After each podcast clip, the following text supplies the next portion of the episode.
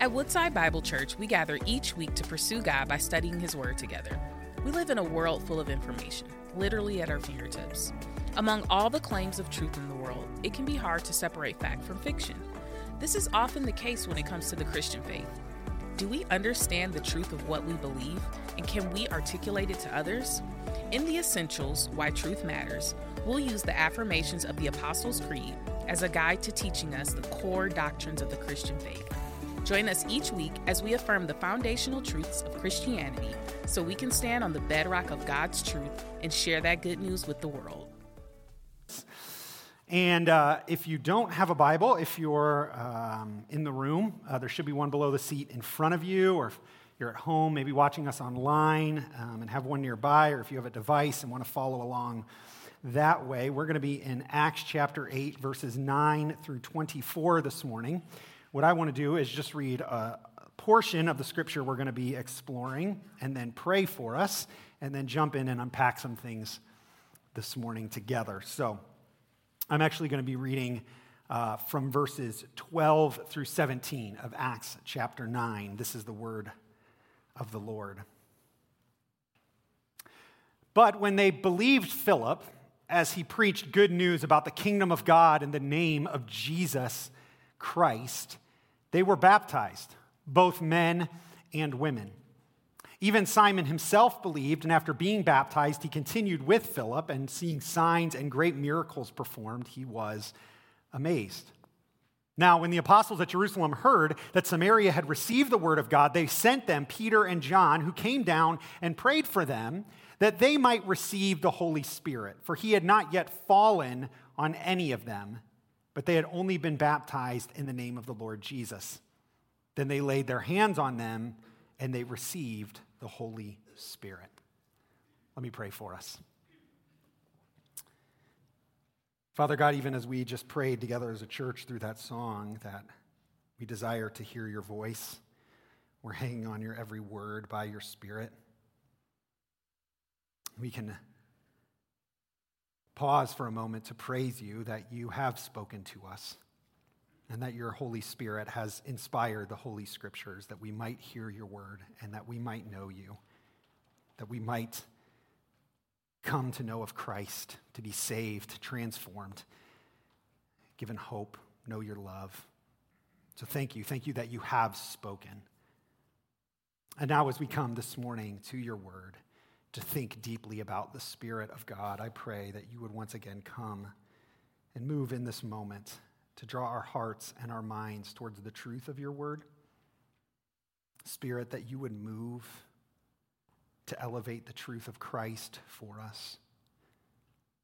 God, I'm reminded of the sacredness of this moment.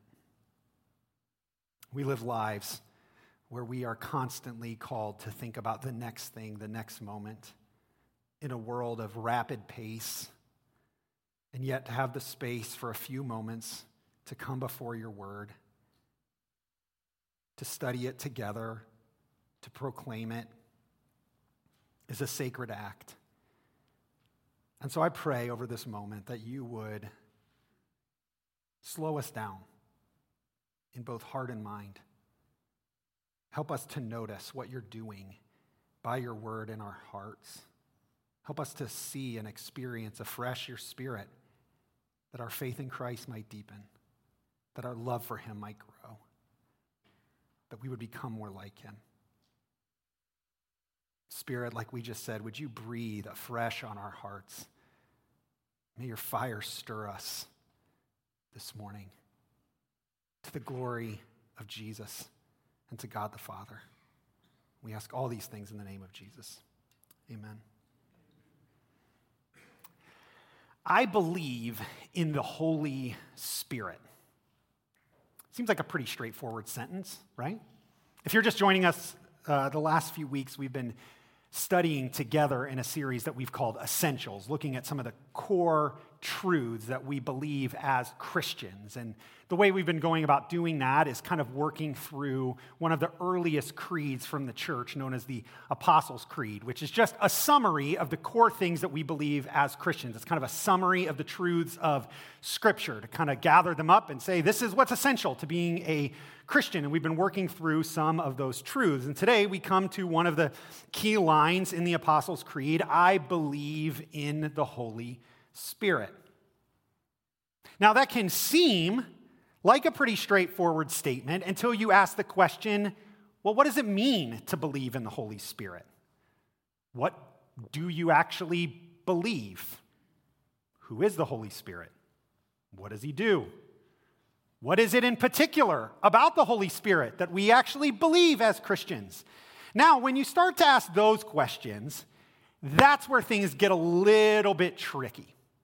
Because frankly, there's a lot of confusion oftentimes when it comes to the truth of the Holy Spirit. Worse, not only is there confusion and discussion, if you look back in church history, there's even at times division and accusation about truths of the Holy Spirit and what it is we actually believe.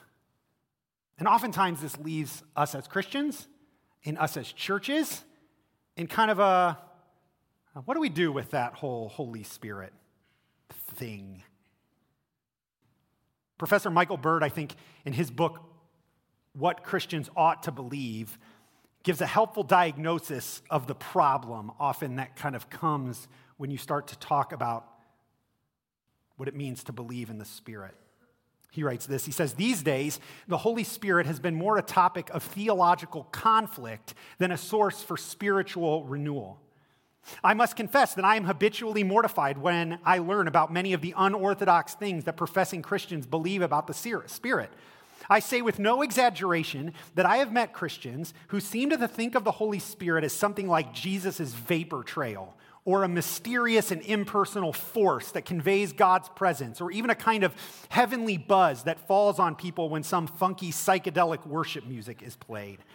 The way some people describe the Holy Spirit could just as well describe magnetism, mood rings, or Motown records from the 1960s.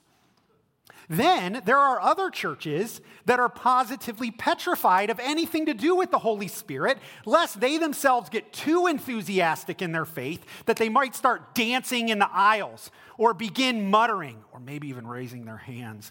In some places, this has kind of led to a don't ask, don't tell policy when it comes to one's experience of the Holy Spirit. That is catastrophic on so many levels. Because if you don't have the Spirit, then you don't have Christ. And we need the Spirit like we need air in our lungs. I have to confess that I resonate a lot with Bird's sentiment here and have seen, even in my own life, the reality and tension that exists concerning the Spirit. I've been in churches where the Spirit is hardly ever even mentioned or talked about. And I've been in communities and churches where if there weren't certain spectac- spectacular manifestations, then they weren't even sure if you actually had the Holy Spirit. And that can lead to a lot of confusion when it comes to what it means to believe in the Holy Spirit. So, what is it that we actually believe? And how do we even begin to navigate this? I mean, there's no way in one sermon I can deal with all the reality of the Holy Spirit and what it means to believe in Him. But I think there's another question that we can ask that relates, that can actually help us navigate a path forward in what it means to believe in the Holy Spirit. And it's this question Do you have the Holy Spirit? Now, that's an interesting question. When you ask that question, you're not asking if the Holy Spirit is something you believe abstractly, but if it's something you believe and have received personally. And that causes us to begin to think about how we understand the Holy Spirit, who He is, and what He does in a different way. Because if we don't understand how we have this Holy Spirit, then we probably don't understand the Spirit Himself which means that it can be hard to confess that I believe in the Holy Spirit. So, do you have the Holy Spirit? To answer that question, we're going to look at this story from Acts chapter 8 that I think gives us a great picture of what it looks like to have the Holy Spirit. And in doing so, kind of unearth some of the key realities of what it means to have and believe in the Holy Spirit. Let me just give you a little bit of context for the story we're going to engage with in Acts chapter 8. Acts begins with the risen Jesus standing before his disciples and sending them out on mission.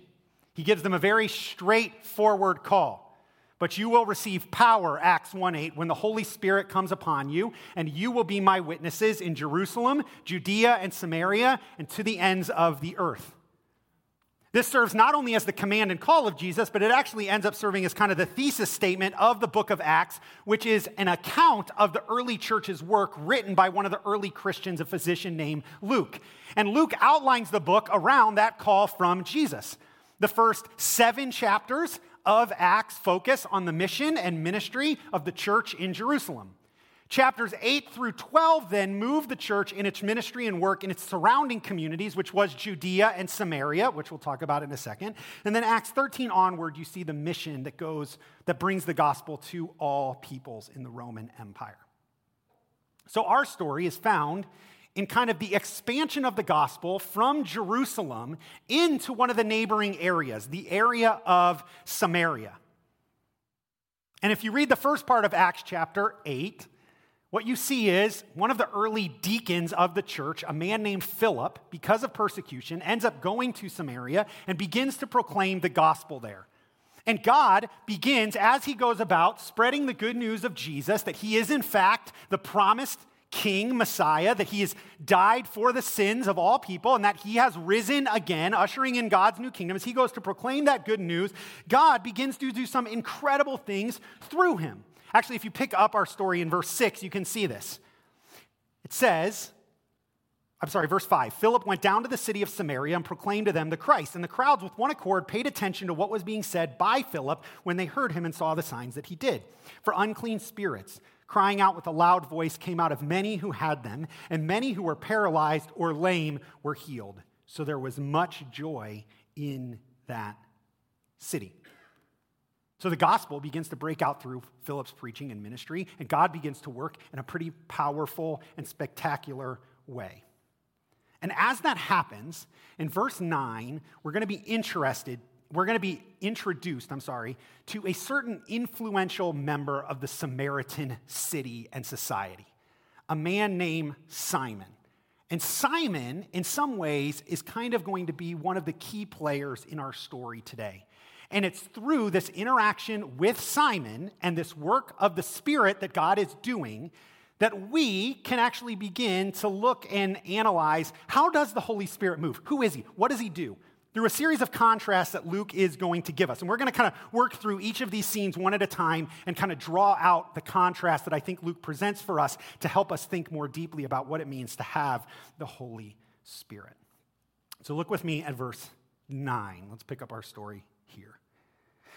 But there was a man named Simon who had previously practiced magic in the city and amazed the people of Samaria. Note that word amazed, just keep it in your brain for a second, saying that he himself was somebody great. They all paid attention to him, from the least to the greatest, saying, This man is the power of God that is called great. And they paid attention to him because for a long time he had amazed them with his magic. So Simon is this kind of, he's like one of the early influencers in Samaria, and he's looked to in some, in some sense as a celebrity. He, he's put either as close to God or is a God himself. Why? Because he practices magic. And that word in a sense, captures the same idea that he practiced some sort of incantations, rituals, things that seemed to control some sort of supernatural powers that were beyond himself. And he apparently was effective at it because the people were amazed by it so much that they elevated him to this status. The text notes twice that they were amazed by Simon. But then Philip shows up on the scene. And Philip begins to proclaim the gospel. Look at verse 12. But when they believed Philip as he preached good news about the kingdom of God and the name of Jesus Christ, they were baptized, both men and women. So Philip shows up. He's proclaiming the kingdom of God. As we saw earlier, God's working through his ministry in a powerful way. So much so that this is crazy. Look at verse 13. Even Simon himself believed, and after being baptized, he continued with Philip, and seeing signs and great miracles performed, he was amazed. So the one who was amazing people suddenly encounters Philip, the message of the gospel, the way God's working through Philip, and he's amazed. And our first contrast in relationship to Simon and the work of the Spirit is introduced. And it raises the question what is authentic power when it comes to the Holy Spirit? Remember, one of the things that Jesus had promised his disciples that would happen when they received the Spirit is that they would receive power to be his witnesses. That the Spirit would endow something in the life of the disciple and through the life of the disciple that could be noted as spiritual power. Yet, as the gospel comes to Samaria, we now have this man who also seemed to practice spiritual power. He also seemed to have some ability to work beyond himself to even amaze people. And yet, he's amazed by the power of God. What Luke wants you to see from the very beginning of this story is that the power of the Holy Spirit is actually greater than any other spiritual power. That's the truth.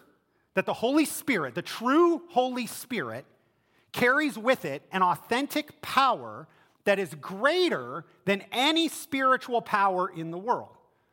Why? Why does he want you to see that, and why is that important? Well, because the Holy Spirit is not some aspect of God, but the Holy Spirit is, in fact, God, and therefore has the power of God because that's who he is. I mean, Luke's already unfurled this in Acts chapter 5 with Ananias and Sapphira, who lie to the Holy Spirit. And Peter says, Why did you lie to God? So he's already, Luke's already assumed the divinity of the Spirit. Now, as the gospel moves forth and you have this contrast of power that's happening in Samaria, what Luke wants to draw to your attention is this is the Spirit of God at work. And the power that the Spirit has is greater than any earthly power. Why? Because the Spirit is God. So when we come to say, I believe in the Holy Spirit, what we need to be reminded of is we're not saying I believe in some sort of force or aspect of God, but I actually believe that He is God. Christians have always held this as central to their faith. One great example of this, the Heidelberg Catechism, which was a uh, series of questions and answers that was written during the Protestant Reformation in the 16th century to help dis- train disciples in the truth of Christianity, expounds on the Apostles' Creed. And when it gets to this line, and the question is, what do you believe concerning the Holy Spirit? The first part of the answer given is this First, the Spirit with the Father and the Son is eternal God. Now, I don't have time to expound on all the reality of the Trinity, but the truth is, God is three persons one God, three persons Father, Son, and Holy Spirit.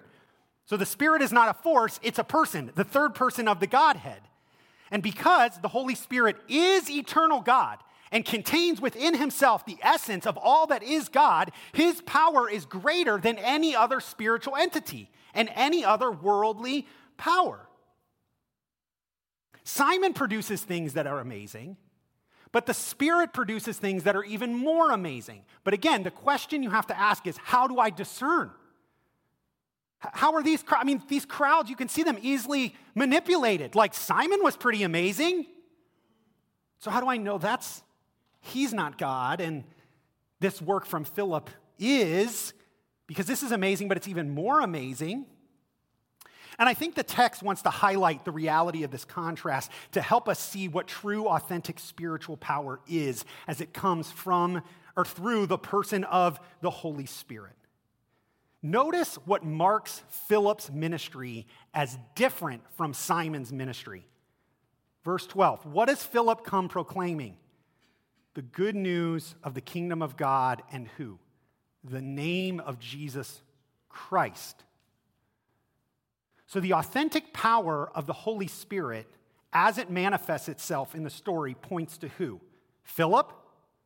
No. Jesus. Simon, who also wields power to amaze, what does his power point to? Simon. So there's the contrast. True, authentic spiritual power, as it manifests itself in the world, will always point back to Jesus. I mean, isn't this what Jesus said that the Spirit would do? John 16, he says that the Spirit's going to come in the world and the Spirit's going to work. He's going to send a helper, and that helper is going to testify about him. He's going to glorify Christ. That's the work of the Spirit. And the discernment, when you ask the question, Do I have the Holy Spirit?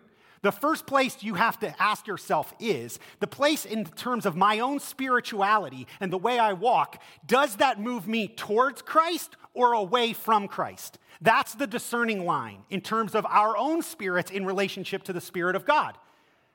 Right? Because this is essentially what John would tell us in First John when he writes to the church there Beloved, don't believe every spirit. Right? There are spirits in the world that have power.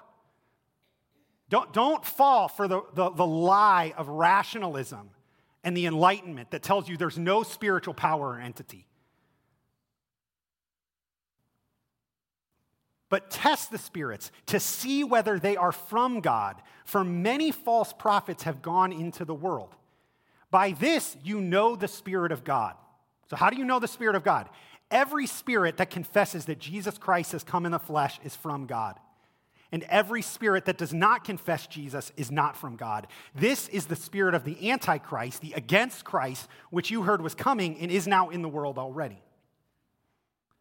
So, the first key to having the Spirit is understanding who He is. He is God and what He does. He comes to glorify Christ and to work to unite us to Him and then move through us to bring the good news of Jesus to the world.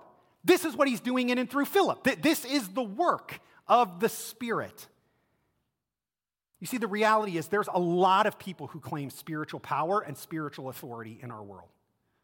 I mean, just do a TikTok search or whatever, and you'll find lots of influencers who claim to have some sort of power, some sort of aspect, some sort of secret to unlock the key of your life and to endow power to you. From gurus and spiritual leaders to prophets and teachers to self help guides to celebrities. I mean, Oprah's built a whole empire on this. And so, how are we supposed to discern who actually has power, who actually to be influenced by, who actually aligns with the authentic spirit of Christ? Well, the key is do they spotlight Jesus and the truth of the gospel? Not just say Jesus, but the truth that He is Lord, that He has died for our sins, and that He has risen again. Is that what their influence and ministry does? Because an authentic encounter with the Spirit of God and His power will lead us towards that end. It always makes Jesus the end. So that's the starting point when it comes to the Holy Spirit. But then we move on to kind of the next scene, and we see another comparison that arises. Look at verse 14. Now, when the apostles at Jerusalem heard that Samaria had received the word of God, they sent to them Peter and John, who came down and prayed for them that they might receive the Holy Spirit. For he had not yet fallen on any of them, but they had only been baptized in the name of the Lord Jesus. Then they laid their hands on them and they received the Holy Spirit. So, news of Philip's ministry reaches back to the church in Jerusalem. And they send two of the top dogs to Samaria to visit the church there and what's happening. Now, why John and Peter come to Jerusalem, what their motive is, we're not sure. Right? We don't know if they're coming with skepticism, like kind of like a, uh, is God really working there? Could be. There was a lot of skepticism inherent in the Jewish world towards Samaria anyway. They saw Samaritans essentially as half breed Jews who had turned from the true worship of God and followed a different way. In fact, in Jewish culture, they would refer to Samaritans as Samaritan dogs. They looked down on them ethnically and personally. So it could be skepticism. But Jesus had already transformed that reality through his ministry. He traveled through Samaria. He met the woman at the well in Samaria. He did incredible works in Samaria, right? The gospel was proclaimed there. And he had said that the gospel would go to Samaria. So it's just as valid that they could be going not out of skepticism, but of affirmation, a desiring to say, God's at work, let's welcome them into the church, into the people of God. We don't really know what their motives were. But what we do know is when they get there, they notice something's missing. These people had believed the truth of Jesus. They had been baptized in his name, an outward sign of their submission and surrender to him. And yet, when the apostles show up, they find that they hadn't received the Holy Spirit yet. And the text is very clear. So they pray for them to receive the Spirit, and he comes, and they do. They receive him. Now, this brings up a whole secondary host of questions that I don't want to get too distracted by because I want you to see the contrast with Simon, but it's one of those things that we just got to deal with, and I'm going to deal quickly, and I'm going to try to give you some bullet points. And if you have more questions or want more discussion, I'm happy to talk about it with you. The natural questions that come up in this scene is how do we receive the Holy Spirit? Does the Spirit come in one stage or does the Spirit come in two stages? Because what seems to happen here is you have people who believe in Jesus but have not received the Spirit and then receive it a second time through the laying on of the hands of the apostles. And some people, traditions of Christianity, have looked at this scene and said the way we receive the Holy Spirit is actually through two stages there's conversion but then there's a second blessing, or some will call it a spirit baptism, that comes at a separate point when you really receive the fullness of the Holy Spirit. And there's a lot of discussion around Christianity, around this. Do we receive the Spirit at conversion in one stage? Does He come in faith in Jesus? Or is there a second stage, a second thing that I have to pursue? And oftentimes that second stage is attached with the gift of tongues, but not always. So, the question to get under that question that you have to about, ask about Acts 8 is Is Acts 8 presented as a unique moment in the work of salvation, or is it presented as a normative moment? Meaning, this is the way it should always happen. That's the greater question of Acts 8 if you're going to draw theological reality out of it. And I'm going to tell you why I believe it's unique. Okay? Quickly. In the book of Acts, okay? Acts 8 stands in connection with three moments in the book of Acts where we see a two stage aspect to the work of salvation. Acts 8, here, as the gospel comes to Samaria. Acts 10, when the gospel first comes to Gentiles through Cornelius. And Acts 19, when the gospel comes through Paul to Ephesus, one of the central cities in the Roman Empire. If you look at all three of those events, which have a two stage experience, none of them are the same when it comes to the order. In Acts 8, you have people who hear the gospel, believe in faith, are water baptized, then receive the Spirit. We'll call it Spirit baptism, just for sake of clarity. In Acts 10, when it's Cornelius, Peter comes to Cornelius' house he proclaims the gospel. They believe. They're baptized in the Spirit. Then they're baptized in water. So the order is different. When you go to Acts 19, Paul comes, finds people who've been baptized, but they haven't been baptized in Jesus. They've been baptized in the name of John, so it's a different baptism. He corrects them that it isn't about John, it's about Jesus, proclaims the gospel. They believe, are baptized in the name of Jesus, and then receive the Holy Spirit. So if you follow these three movements, you realize the order is not the same. So it's hard to make it normative if it's always different. So then you have to ask the question well, what's unique about these three scenes? And why does Luke have them? And why would God move in a two stage way in these places? Where did Jesus say the gospel was going to go? Jerusalem, Judea, Samaria, and to the nations or the Gentiles. Now remember, the Jews were a people that didn't love to welcome other people. And so there was a natural skepticism to say, oh, you want to come to faith? You got to come to us. And Jesus is trying to say, no, no, the gospel is going to go out. And he's going to validate the movement of the gospel and the inclusion of all nations in the work of Jesus by uniquely moving in two stage processes as the gospel advances into those areas. That's why Luke has them there. It's two stages here because the gospel is moving into Samaria, which the Jerusalem church would have been skepticism of. And this is validation to say, no, they're in. And it's two stages when it's in Cornelius' house, because God literally had to give Peter a vision to get Peter to get off his butt and go to Cornelius' house to tell him the gospel. So God's trying to tell him, hey, these guys are in too. And then as the gospel moves into the center of the empire, one of the major cities, God wants to validate no, it's all nations that are being brought in.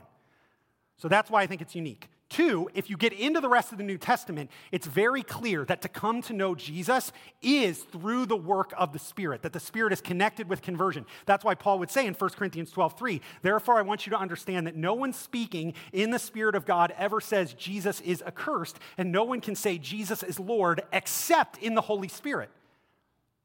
You don't come to faith apart from the Spirit, other than these unique moments for God's specific purpose in salvation history. When you trust in Jesus, you receive the Spirit of God as a gift to you.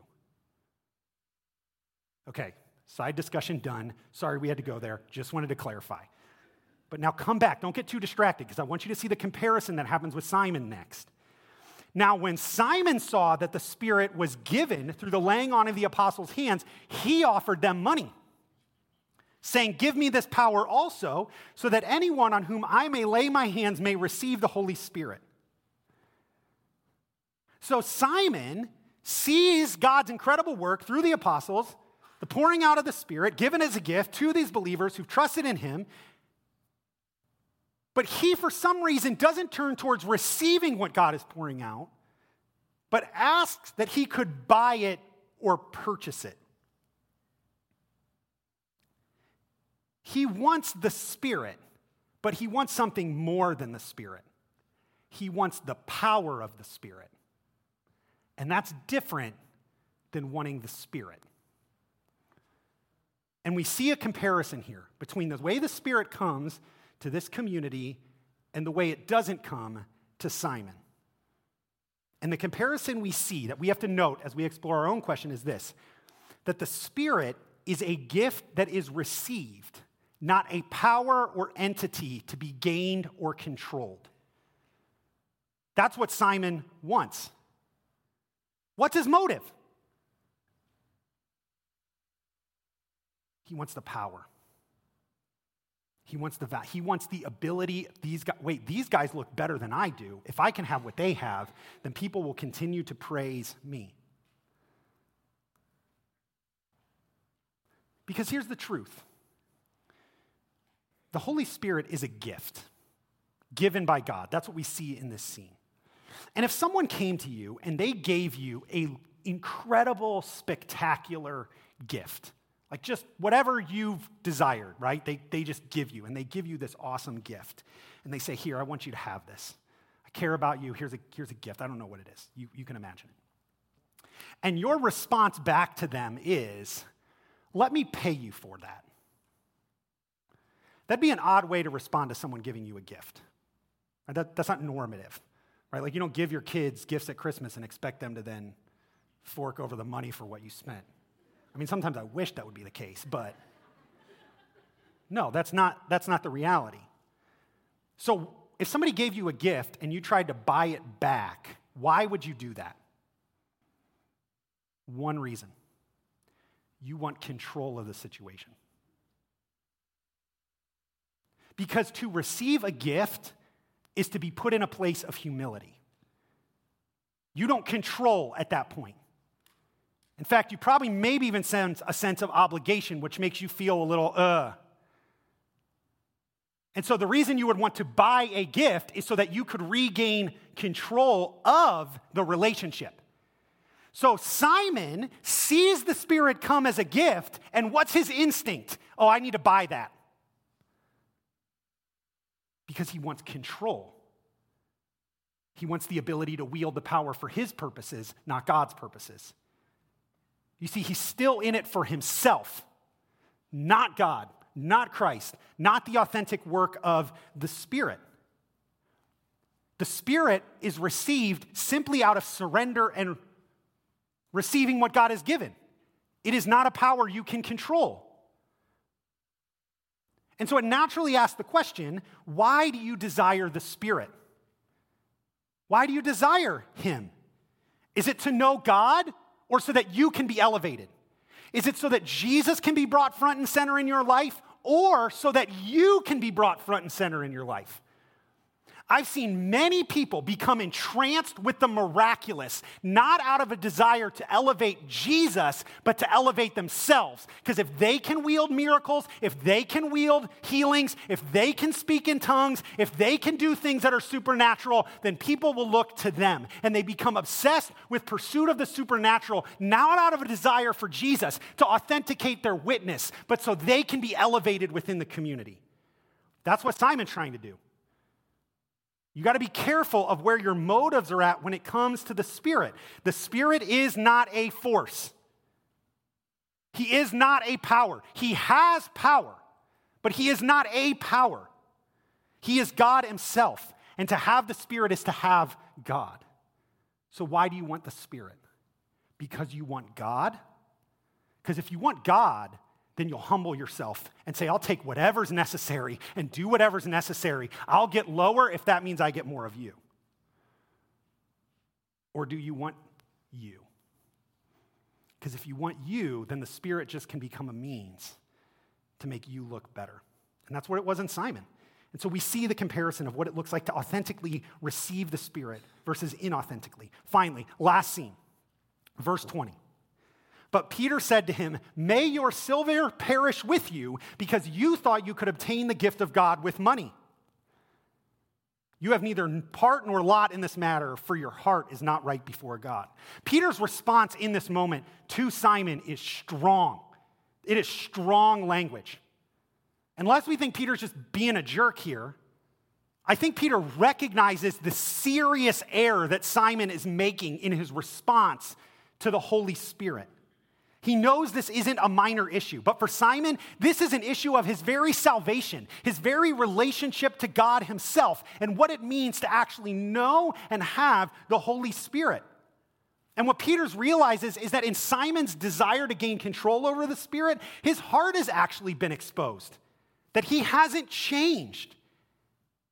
What evidences Simon in the way that he relates to the Spirit is that he has not surrendered to the Spirit and surrendered to God, but has still kept himself at the center of it all. And so Peter gives him a direct call. Verse 22 Repent, therefore, of this wickedness of yours, and pray to the Lord if possible, the intent of your heart may be forgiven you. For I see that you are in the gall or the poison of bitterness and in the bond of iniquity or sin. Peter gives Simon an invitation. It's a strong invitation, but an invitation nonetheless. He says, Simon, don't you see? Don't you see this? Your lack of inward change has shown that you haven't actually put your faith in what you say you believe. So repent of this. Turn from your sin. That's all repent means to turn around. Repent Turn from your self idolatry, from putting yourself as the Lord of your life and making the truth of the gospel about how you can be elevated, and instead surrender to God. Simon, stop thinking of yourself as God or better or more highly favored than others. And start thinking of God and what it means for Him to be the Lord of your life. Simon's not beyond the means of God's grace here. No, certainly not. He's just misunderstood it. To believe in Christ and to believe that Jesus is Lord means that I am not Lord, that I don't sit on the throne of my life. But if He is Lord, then He sits on the throne of my life. And to trust in Christ is to turn from ourselves our own glorification, our own self centered pride, and instead with humility to make Jesus the center of our lives. And so Peter calls him to this. Be released from this poison and this bond. Repent. And look how Simon responds, responds in 24. And Simon answered, Pray for me to the Lord that nothing of what you have said may come upon me. This to me is the saddest verse in the passage. Simon has the opportunity to have the Spirit. He has the opportunity to experience the power of God in his life. He has the opportunity for salvation. And all he has to do is repent and trust. And he doesn't. Instead of seeking the inward transformation that comes from the gospel, he merely seeks outward conformity so he continued to be elevated at the center of his own ambition. His response is one of religiosity. He doesn't repent. He doesn't confess his sin. He doesn't acknowledge. He doesn't move towards faith. What does he do? Peter, you pray for me. You do it.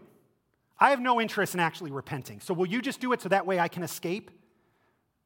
One of the dangers that we can have to be careful of when it comes to our relationship and having the Spirit is we can pursue the Spirit through religious conformity, an outward obedience without an inward transformation.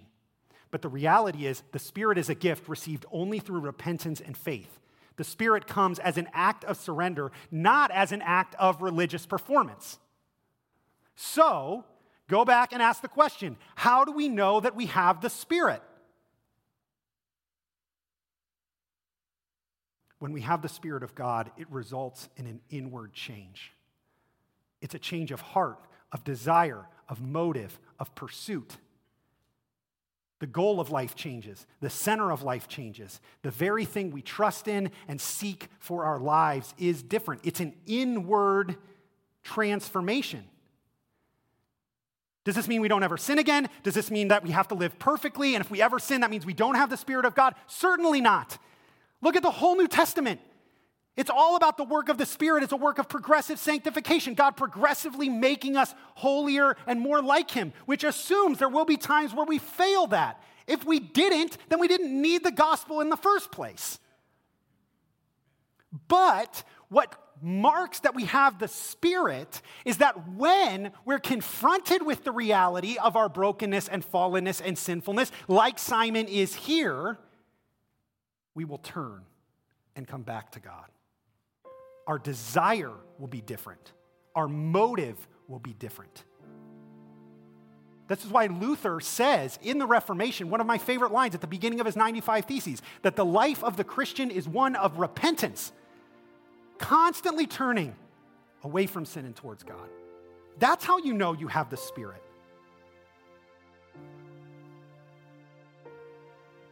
This is why Paul would say that the fruit of the Spirit is love, joy, peace, patience, kindness, goodness, faithfulness, gentleness, self control.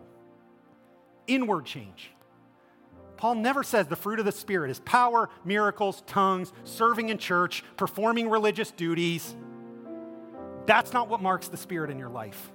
What marks the Spirit in your life is an inward transformation where you see the things of God burgeon in your heart and you walk a path of constantly trusting in the goodness of Jesus' death on your behalf and the reality of the new life that comes in you by the resurrection. Because at the end of the day, the Holy Spirit comes as a gift of God who changes our hearts.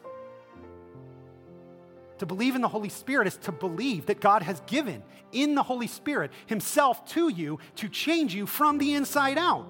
That's why Paul would say to the church in Galatia, Let me ask you only this Did you receive the Spirit by works of the law or by hearing with faith? Does he who supplies the Spirit to you and, and works miracles among you do so by works of the law, by like your religious duty? No, by hearing with faith. So to ask the question, do you have the Holy Spirit, is to ask a question of what you believe, not what you perform. It's the question if you've trusted in Jesus and the good news of the death for your sins and his resurrection. If you've done that, then you've received the Holy Spirit. You don't have to do anything. You simply receive what God has given. And if you haven't done that, God invites you to repent, believe the gospel, and receive the Spirit even today. So, as we respond to this, I wanted to give you a few moments to just reflect on that question Do you have the Holy Spirit? He's given as a seal. He comes to assure us of our salvation in Christ. To ask that question is to ask, Where is my heart at when it comes to the truth of Jesus and the Lord? And to recognize that you don't have to do anything, but if you trusted in Him, you can receive the Spirit and He will flood your life with the light of Jesus. He will work in and through you for the sake of His glory and His kingdom. So I'm going to invite the band back out. And what I'm going to do is I'm going to put a prayer on the screen that I'm going to just pray over us. It's kind of a prayer of surrender and invitation. It comes from um, an Anglican catechism. And I think it just gives us some good words for us to think and meditate on for a moment.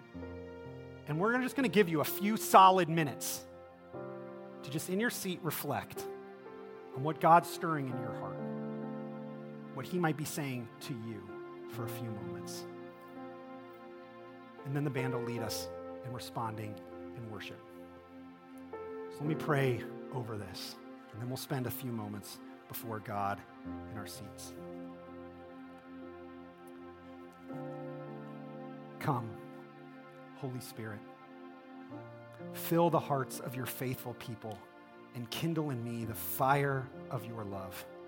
Direct and rule my heart in all things Empower me for witness and ministry, and daily increase in me your gifts and fruit to the glory of God the Father, through Jesus Christ our Lord. Amen. I invite you to spend a few minutes before the Lord silently now. Thank you for joining us as we study God's Word together. We would love to hear how God is moving in your heart and get you connected into the Woodside Bible Church family. Head to woodsidebible.org slash connect to introduce yourself today.